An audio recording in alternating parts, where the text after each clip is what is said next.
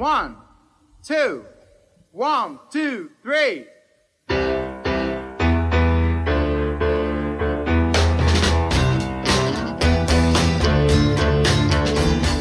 I monumenti hanno perso il loro potere di persuasione, ma la società non ha perso la voglia di strutture grandiose. Ecco perché siamo in un'epoca di architettura iconica, non perché lo vogliamo. Le persone non chiedono edifici iconici, ma loro esistono e noi andremo a raccontarli guardandoli da vicino. Io sono Enrico Fabri e state ascoltando Iconica, una serie X-Plane City Sketch prodotta da Ad Hoc Voice. On many different levels. Well, ultimately, though, it seems to me that the modern architect has to be schizophrenic, or really a better word is multiphrenic. He has to be able to go from one taste culture to another, and there's no reason that these taste cultures have to be disco- be continuous. So you must you might get the ultimate joint of modern architecture.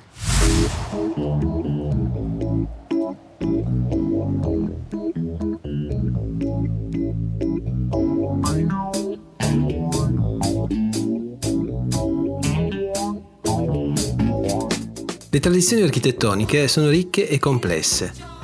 Qualsiasi tentativo di ridurle a qualche nozione semplicistica sarebbe miope e distruttivo, ha scritto Charles Jenks. Charles lo avete sentito parlare, era nel 1976, era giovanissimo, fumava una sigaretta dietro l'altra e commentava delle case, eh, delle strade, eh, case con porte più grandi di 14 volte il normale o disegni futuristici definendo questi architetti multifrenici. Se schizofrenico significa soffrire di allucinazioni uditive, deliri paranoidi o fare pensieri o discorsi disorganizzati, potete immaginare cosa poteva significare essere multifrenico per Charles Jenks. Un anno dopo quella conferenza, Il linguaggio dell'architettura postmoderna, il suo libro chiave, divenne un bestseller istantaneo e un punto fermo nelle liste di lettura di tantissime persone, anche non architetti.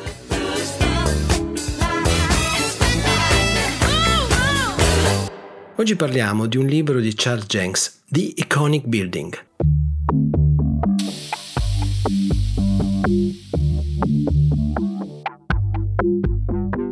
Questo libro ha esplorato la creazione di tendenze e la cultura delle celebrità. Ha sostenuto che il motivo per cui la cultura moderna cerca l'edificio iconico è perché ha la possibilità di invertire la tendenza economica di una conurbazione in declino. Abbiamo già parlato eh, di periferie, di conurbazioni in declino. Eh, vogliamo analizzare attraverso questo libro un altro aspetto, un'altra faccia della stessa medaglia. Ho pensato peraltro che se vogliamo andare per le città del mondo e raccontare le città non possiamo non avere in mente questo sguardo critico che ci dice molto semplicemente che un edificio iconico viene creato per fare colpo, eh, per generare denaro e che i normali criteri di valutazione qui non si applicano.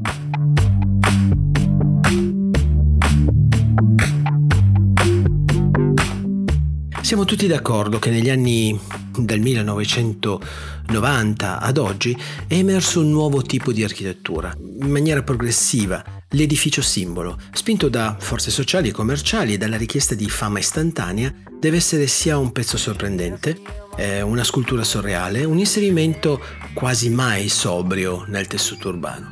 Sulla scia del nuovo museo Guggenheim di Frank Gehry a Bilbao, architetti come Norman Foster, Peter Eisenman, Enrique Miralles, Zaha Hadid, Kopp Himmelblau, Daniel Libeskind, Renzo Piano, Will Halsop, Rem Kulas hanno creato una serie di vivaci icone architettoniche che hanno suscitato polemiche in egual misura. Alcune sono creazioni di successo, che soddisfano i loro requisiti quasi sempre contraddittori, altre sono invece metafore, che fanno trasalire il pubblico e che sono sicuramente molto instagrammabili.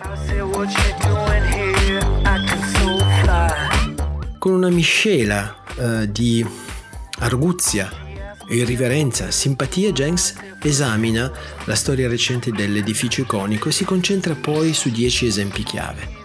La copertina ha un'immagine che è ovviamente photoshoppata della sede centrale di Swiss Re, il palazzo soprannominato il Cetriolo, quello di Norman Foster a Londra, e si lancia come un razzo con tanto di propulsori fiammeggianti e fumi svolazzanti.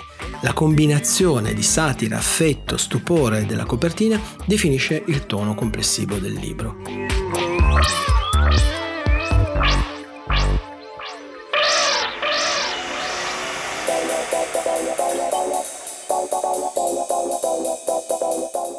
Quel che resta in fondo è la convinzione che gli edifici iconici sono causati da una convinzione debole, perché i clienti non hanno convinzione, non hanno la convinzione forte di dire all'architetto questo è ciò che l'icona dovrebbe rappresentare.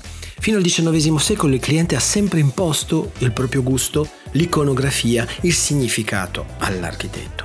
Oppure lo condivideva con l'architetto in modo da non doverglielo dire, ma sapeva di che cosa si trattava. Oggi i clienti sono per lo più insicuri e la società è completamente pluralista e insicura e non sa cosa vuole, ma la loro, la società e i clienti sanno di volere un punto di riferimento, questo è un dato di fatto. La debolezza delle convinzioni, quindi, il desiderio di avere un punto di riferimento, la cultura della celebrità, il capitalismo globalizzato, il desiderio di novità del mercato dell'arte, tutti questi fattori insieme producono edifici iconici Ecco perché siamo in un'epoca di edifici iconici, non perché lo vogliamo, le persone non li chiedono, ma loro esistono e noi andremo a raccontarli guardandoli da vicino.